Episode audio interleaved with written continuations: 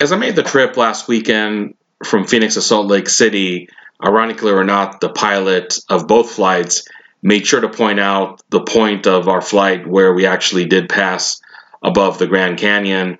And I thought that was quite the metaphor for what took place in Salt Lake City on Saturday night. It was a Grand Canyon of a gap talent between Arizona State and Utah. The Sun Devils entered this contest as a very heavy underdog, just around two touchdowns. And sure enough, the 21 3 win by the Utes definitely manifested that perceived disparity between both programs. So now the bigger question is is this going to be a minor setback en route to a major comeback by Arizona State? Or has this game really exposed some shortcomings that will be hard to be corrected in the stretch run of the 2019 season? In this episode of the Devil's Junkies podcast, we'll review Arizona State's loss to Utah and talk about the upcoming matchup against UCLA, one that can very much determine the course of the season for Arizona State. So, welcome. Thanks for tuning in. Let's get started. I was living in a devil town. I didn't know it was a devil town. Oh Lord, it really brings me down about the devil town. Welcome to the Devil's Junkies podcast. I'm your host and DevilsDigest.com publisher, Hod Rubinoff. And there's no way to sugarcoat the lopsided loss that Arizona State suffered in Salt Lake City. It definitely was embarrassing in some respects, having 12 penalties for 122 yards. Definitely very, very reminiscent of the teams that we saw in Tempe under Dennis Erickson not too long ago. By virtue of scoring just three points, two of the longest standing streaks in program history came to an end. Arizona State entered the game having matched an FBS modern record with 125 consecutive games, scoring over 10 points. It also had the longest active streak of scoring at least seven points. Both those streaks now gone. Arizona State collected just 136 yards of total offense, and their 25 passing yards is the lowest in program history since 2006 when they collected just 33 passing yards against Oregon. I can go on and on and throw out some unflattering stats that uh, took place during the game or as a result of this contest, but I think you already get the picture. Definitely a pitiful performance by the Arizona State offense. So, what are some of the things that really went wrong for this side of the ball for the Sun Devils? Well, I think first and foremost, it's really the pass protection issues that Arizona State had all night long. Those 25 yards passing by true freshman Jayden Daniels are definitely a direct result of a relentless pass rushing pressure by the Utes and whatever adjustments in pass protection the Sun Devil staff was trying to employ, they certainly did not work against the host on Saturday night. Jayden Daniels was sacked three times in this contest. The Utah defense recorded six tackles for a loss. Jayden Daniels had one interception in the game. It was a Hail Mary at the end of the half, so that's one mishap you would look at and not really count it as a struggle by the ASU offense or anything to that extent. But as mentioned, Arizona State not being able to provide adequate pass protection to Jayden Daniels really crippled the Sun Devils passing game. And again, the numbers bear that out and do so in a very painful manner if you're an Arizona State fan. ASU head coach Herm Edwards said after the game that having such a young team, you felt that there was going to be a contest sometime this year where the youth was really going to show. And he certainly thought that the loss to Utah was exactly that. Uh, Jayden Daniels does have a cool, calm, and collected demeanor. He definitely doesn't show on the field or even off the field that he can get rattled by much, but I do think that the immense pressure that he felt from the Utes defense definitely got to him as a quarterback who's starting in his seventh game overall at the college level. There's only so much experience you can gain with short with such a short sample size. Even though Daniels did see pretty challenging defenses from Michigan State and Cal earlier in the year, I don't think there's any doubt that the unit that he faced on Saturday night in Salt Lake City was definitely the strongest of its kind so far in 2019. And Jayden Daniels due to the sheer inexperience factor, just was not able to handle what was thrown at him, and it was a lot. as we mentioned earlier, in terms of the numbers, both the positive and negative numbers that were posted uh, d- during this game. You also point to the fact that you had two freshman offensive linemen starting, and left tackle Ladarius Henderson, I thought ever since he made the start in week three against Michigan State, definitely held its own. By and large, did not show his vast inexperience. Not only not only is a guy a true freshman, but he's only turning 18 on, on, on December 8th, and it's really a a boy going against men literally and figuratively, and maybe he got away negating that aspect, if you will, against Michigan State, against Cal, but against Utah and their pair of talented defensive linemen and in and Anae and Leki Fotu proved to be an obstacle just really too hard to conquer. The other freshman offensive lineman for Arizona State, Dohnovan West, at right guard, a player that, quite frankly, has really played very, very well in the last few weeks for Arizona State. Uh, definitely had more than he could handle on Saturday. And we saw senior lineman Kate Cote, if you recall, the player who was slated to be the starting center for the Sun Devils, did injure his foot four days before the season opener, has not seen game action at all this year until Saturday night. And he was replacing West on some snaps at right guard. So that's really a sign of how difficult a night it was for the Arizona State offensive line. They also rotated at right tackle Stephen Miller and Roy Hemsley. This wasn't really unique to this contest. We did see it happening in the last couple of weeks, but I think it's just emblematic of Arizona State trying to find some kind of solution against the Utah defensive line, trying different combinations, and really anything that they tried in terms of in-game adjustments, in terms of adjustments after halftime, nothing really seemed to work. Arizona State was wasn't even one step forward, two step back as far as offensive progression or lack thereof. It really was just being more s- stuck in the mud. And again, when you just have 136 total offensive yards, uh, that is beyond a struggling unit, and that uh, definitely showed up in spades on Saturday night. As you can imagine, offensive coordinator Rob Likens really came under a lot of fire from ASU fans due to this futile performance by the Arizona State offense. And Rob Likens mentioned a few things. He talked about the uh, chip blocking uh, approach that really did not work for uh, Arizona State, and that's when really sometimes you ask a tight end or a running back to assist in, in the blocking oncoming defensive linemen, sometimes even linebackers, and that's something that Arizona State was not able to execute effectively because of the continuous duress that Jayden Daniels was under. Rob Likens did try some max protect sets where basically you're bringing in an extra tight end, you're having the running back solely be a blocker in pass protection, and that created a situation, as Likens described, as having only three wide receivers as your skill players that are able to go out there and potentially make a play, facing five, six defensive backs waiting for them, just because Utah did not really have to commit that many players to the pass rush. So dropping more players in coverage obviously can frustrate your passing game, and that's exactly what happened in this matchup. Now, Likens talked about being a one dimensional offense, and I thought that comment was a bit curious, and here's where I'm coming from.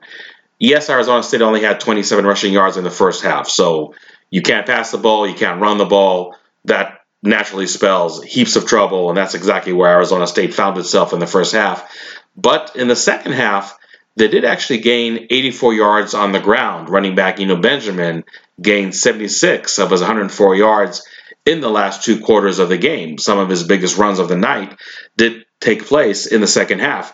Yet, when you look at the box score, you know, Benjamin only has 15 carries. Now, I'm fully cognizant of the fact that Arizona State does want to preserve Eno Benjamin. They don't want him to average the 23 carries per game that he did in 2018. You want a fresh Eno Benjamin down the stretch.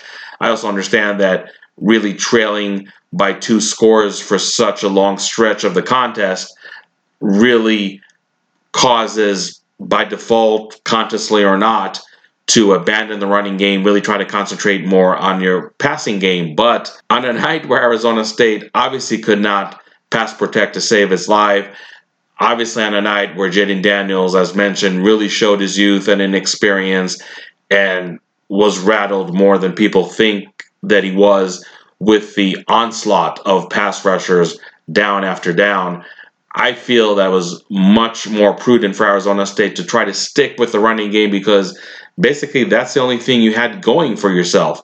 And with the running game, you still could move the chains. You can have more players committed to the box and maybe get some favorable matchups one on one in the passing game. And really, the bottom line was the running game was working much better for Arizona State than the passing game. So the insistence of trying to revive something that has been dead, for lack of a better term, for most of the night, if not the entire night, uh, seems a bit odd.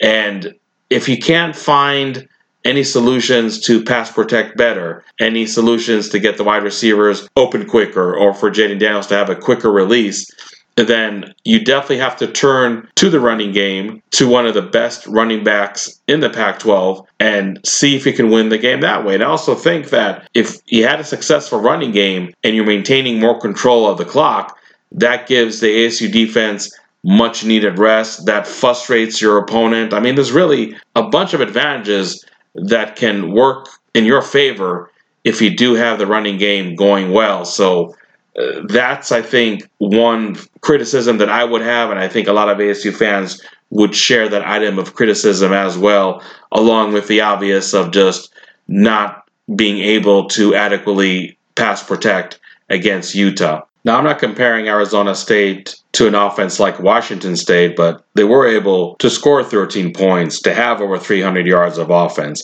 And even to look at a team like Oregon State that obviously is, is struggling this year, maybe having some measure of success compared to recent years. But at home against Utah, sure, they only scored seven points, but they still had 217 yards of offense. So Arizona State is not even able to reach those numbers, those figures posted by Utah's last two opponents. And I don't think the pass rush by the Utes in those two contests was paltry, was anemic compared to what Arizona State had to face on, on Saturday night. So when you talk about a disparity in talent, which obviously does exist between Arizona State and Utah. Now you wonder if Arizona State's offense, even compared to an offense like Oregon State, is really light, light years behind. Now, both teams are going to face each other in middle of November in Corvallis, so we can get our answer there. But again, even though I've seen other teams in the Pac 12 struggle against Utah, nothing was to the extent of what Arizona State had to endure. So you look at this game and you just wonder is this just an eye opening experience that Arizona State can use as a great teaching tool to improve for the future? Or is this really just a culmination of aspects that Arizona State has been able to quote unquote get away with when they were compiling a 5 and 1 record going into the Utah contest and now everything is coming to a head you're just faced with shortcomings that are hard to fix in short order as you're entering the home stretch of your 2019 season. I know that the Herm Edwards detractors think that he purposely employs an offense that is never going to be explosive, that's never going to be one that can light up the scoreboard against really good defenses. And I don't know if there's really that much validity to that statement because, again, you point to the game that Washington State had against Utah just a few weeks ago. And there's no arguing that Washington State's offense is light years better than Arizona State's. But at the same time, they only scored 13 points against Utah. So, sure, it's more points than Arizona State, but would ASU fans feel better if the score on Saturday was 21 to 13 rather than 21 to 3. I mean maybe, I don't know if if that's something that really would would comfort the ailing Sun Devil fans right now, but I also think that when you look at what Herm Edwards said going into the Washington State game knowing that they need to score more than 30 points, that's what they did and they won the game. A game against Colorado even though it was a loss they faced one of the worst defenses in the Pac 12 and almost took advantage of it, but they weren't struggling to score in that game. So I don't know if you can really label the Arizona State offense as being ultra conservative, one that's really very concerned about ball control and not so much about putting points on the board. I think that's really doing disservice to what the Arizona State offense is trying to accomplish. It's it's really an offense that is average right now. I don't know if it's below average, it's definitely not above average, but it's just average.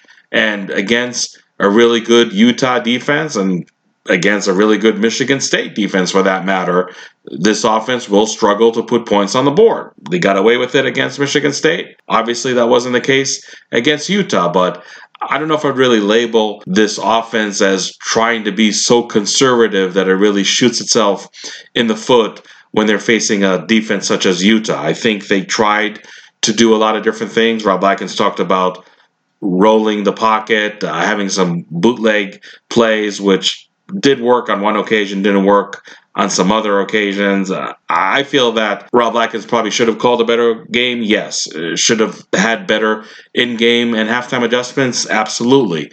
But I don't think there was any concerned effort by Rob Likens, let alone by Herm Edwards, directing that approach for Arizona State to be ultra conservative in the way they play Utah just because of the caliber of defense that they're playing and try to outmaneuver, for lack of a better term, a very, very talented group that they were facing on the other side of the ball. One of the most frustrating events that took place on Saturday when it comes to the ASU offense is that its defense was able to force four turnovers, two of them pretty deep in Utah's territory, and the Arizona State offense was not able to capitalize aside from that lone field goal scored. So let's move to the other side of the ball and review what happened with the Arizona State defense on Saturday night.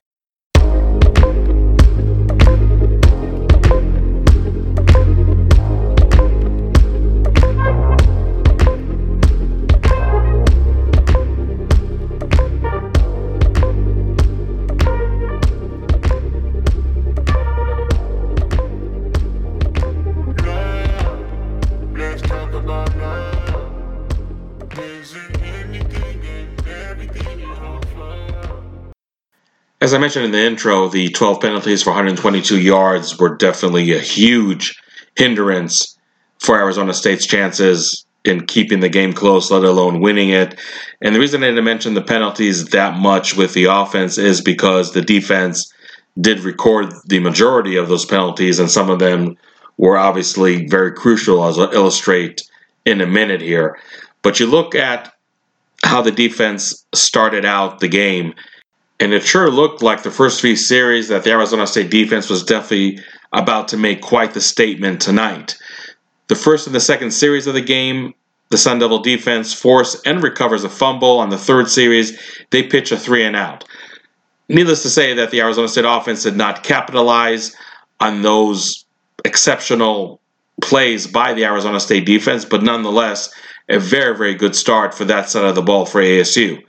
But that dream start for the ASU defense proceeded two nightmarish drives where it sure seemed that the wheels were just about to fall off by the Arizona State defense, definitely in sharp contrast to the way they started out the game. In the first half, the Arizona State defense did a great job containing Utah star running back Zach, Zach Moss on the ground but 20 of his 28 first half rushing yards came on a 60 yard scoring drive by Utah. Now, in fairness, we have to mention that even though the Arizona State defense did a good job of slowing down Utah's ground attack, their over pursuing approach did come back to hurt them when it comes to Moss and the passing game because they actually hold in three catches for 78 yards.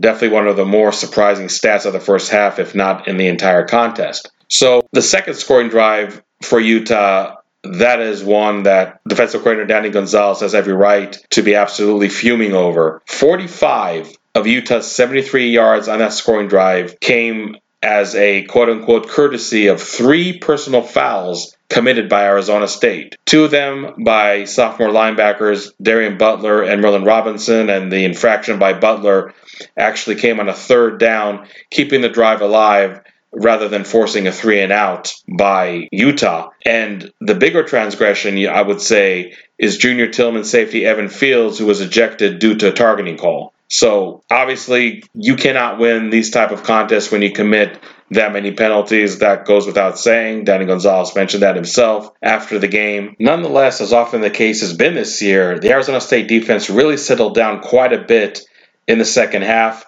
In the third quarter, they recovered a fumble as well as an interception by cornerback Chase Lucas.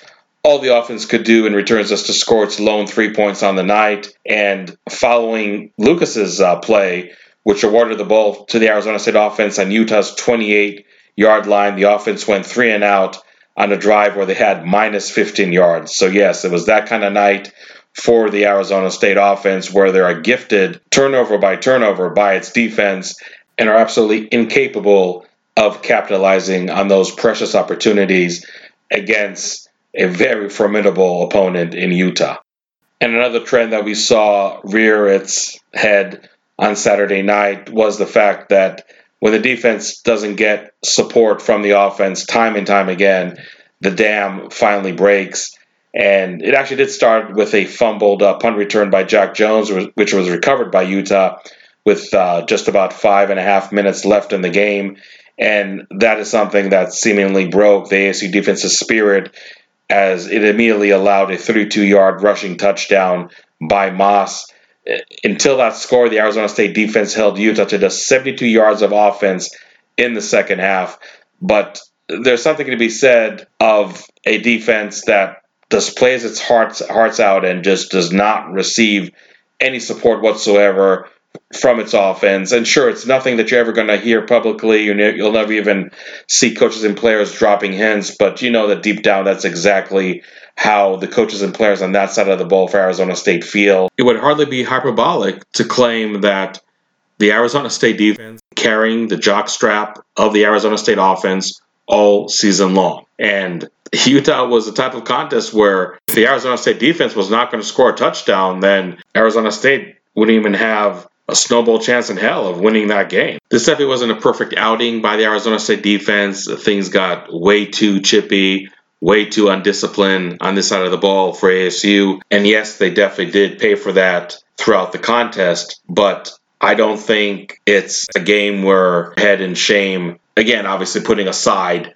the, the penalty aspect of it. I mean, sure, giving up 21 points and over 300 yards of offense is nothing to brag about at all. But I think that once again, this Arizona State defense kept matters as close as they can, as long as they could. And right now, they're just operating with no margin for error just because of the struggles of the Arizona State offense. So I still think that by and large, you can feel pretty good about what the ASU defense was able to accomplish. Uh, ironically, much like last year, they faced a hobbled Tyler Huntley, the quarterback for Utah, who inj- got injured in the late in the first half.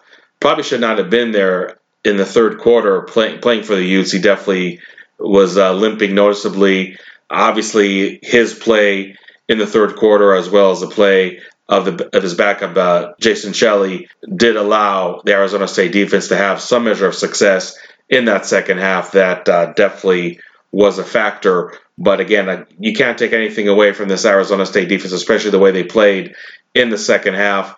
It's unfortunate that the penalties really mar this performance by the Sun Devils, but but nonetheless, I think it was another pretty good outing by the Arizona State defense, showing its progression from last year, definitely showing its progression from two, three years ago. And it's not a game that you need to be discouraged by the performance itself, but really more discouraged by the penalties, which by and large are, are an aberration. Arizona State, I believe, was averaging five penalties a game coming into the contest, obviously more than doubled that output. But I expect to see a much cleaner game in the weeks to come, starting with next week against UCLA. And let's uh, take a few minutes and devote uh, to that matchup that's uh, coming up in the Rose Bowl on Saturday afternoon.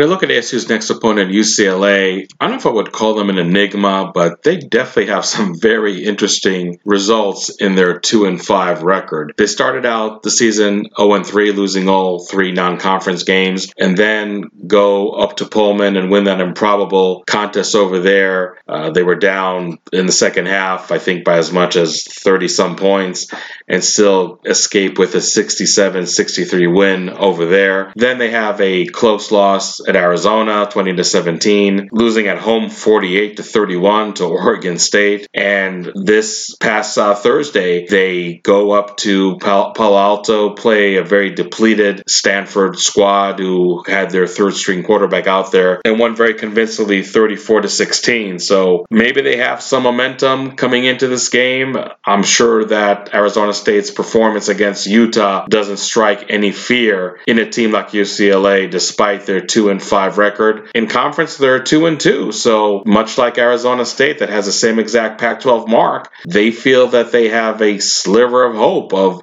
maybe capturing the Pac 12 South Championship or at least being in contention as the season progresses. So that's the mindset of the Bruins right now. When you look at the statistical standings in the Pac 12, UCLA and ASU are ranked 9th and 10th, respectively, in total offense. So I don't think that any of the defenses for either team feels that they have a whale of a task ahead of them. But I think when it comes to the defensive stats, that's when we see really stark differences between both squads. In scoring defense, Arizona State is ranked third in the Pac 12, 18.1 points, UCLA 11th in 34.6. When you look at total defense, Arizona State, number three in, in the conference, 352 yards. UCLA 10th with 459 yards. So if the ASU offense really wanted a bounce back contest after horrendous performance in Salt Lake City, I think that UCLA is definitely what the doctor had ordered. And the UCLA offense knows that the caliber of defense they'll be facing at home on Saturday is definitely a few levels better than the one they saw in Palo Alto against Stanford. So this is a matchup that I think really does favor Arizona State and on many aspects. Maybe because of the recent win over Stanford. And yes, keep in mind that this is probably the worst Stanford squad that we've seen, at least this decade. So it is fair to take that win by UCLA with a big grain of salt. But nonetheless, UCLA is also a very well rested team playing one game in the last 20 days. Arizona State would have played two road games in the last 14 days. So there's definitely that factor. So all in all, this is a matchup that maybe looked like a walk in the park just a few weeks ago and somewhat perception changed based on the way Arizona State played against Utah and, and UCLA winning at Stanford. Your classic coach speak would tell you that the biggest game of the year is the next game, but in ASU's case, I really feel that adage is very much true because if you win this game, first and foremost, you ensure bowl eligibility, which I know should never be the ultimate goal of any team with high aspirations, and I think Arizona State does fit in that category. But it, it would be nice for a change for Arizona State to put at least that achievement, if you you will, to bed before Halloween and not have it spill into sometime in November. A win obviously is, is going to keep Arizona State's slim hopes for a Pac 12 championship alive, and in the process, also knocking out a Bruins squad that does have a similar conference record right now. But I think more importantly, resiliency is a trait that Arizona State has shown time and time again in the 2019 season, and a win against UCLA can definitely demonstrate that that trait is alive and well. And as Arizona State is about to enter a very tough stretch in November, granted, three of those games are at home. The lone road game at Oregon State, a contest that, at least on paper, is a very winnable one, but you have home games against USC, against Oregon, against Arizona. You definitely need to come with some kind of momentum of your own into that stretch. There's actually a bye week that takes place right after the UCLA game. So we talk often about going into the bye week with with a good mindset. A six and two record sounds a whole lot better than a five and three mark. And Arizona State, I feel right now is really at a true crossroads because a win can really keep a lot of your aspirations alive. Can prove that what happened against Utah was a huge operation and not a true reflection of the talent of this team. And I think head coach Herm Edwards said said it best that uh, UCLA is a game that uh, we get to find out find out a lot about yourselves, and there's definitely something to be said about needing to regroup, really prove to yourself or prove to the rest of the Pac 12 that uh, you're still a force to be reckoned in the conference, and only a win against UCLA can prove that point to yourself, let alone to uh, the rest of the conference. So it's going to be another busy week uh, for us over here at Devil's Digest with all our content leading up to Saturday's contest. We're going to have an interview with a UCLA insider talking about the state of affairs right now in Westwood and how that program is feeling about this upcoming game with the Sun Devils. We'll have a film study of the UCLA offense with their head coach, Chip Kelly. Uh, as you can imagine, uh, this offense has been explosive at times with uh, some really interesting uh, schemes and trends, and we'll uh, make sure to in- include all that in our analysis. Obviously, we'll have interviews with various ASU coaches and players talking about the contest that was against Utah and obviously the upcoming contest against the Bruins. Some of those features I mentioned are going to be premium features, and there's only one way to make sure that you don't miss any of our content. Become a premium subscriber today to devilsdigest.com and make sure you have uninterrupted coverage of the team. We also have a lot of recruiting content that is exclusive to my premium subscribers. And as my premium subscribers would attest, they were definitely in the loop, definitely in the know about the recent commits to the Arizona State's 2020 class months and months before. And there's a lot more information where that came from. Arizona State's recruiting class, as you may know, is ranked number 25th in the country as we speak. So there's definitely going to be a lot of exciting news uh, coming down the pike uh, the next couple months over here. So make sure, as a premium subscriber, that uh, you won't miss any of the uh, updates and developments when it comes to that. So that will do it for this week's Devils Junkies podcast. Our next episode will come following the UCLA game. So thank you so much uh, for tuning in. Enjoy the rest of your week. I was living in a devil town. I didn't know it was a devil town. Oh Lord, it really brings me down about the devil town.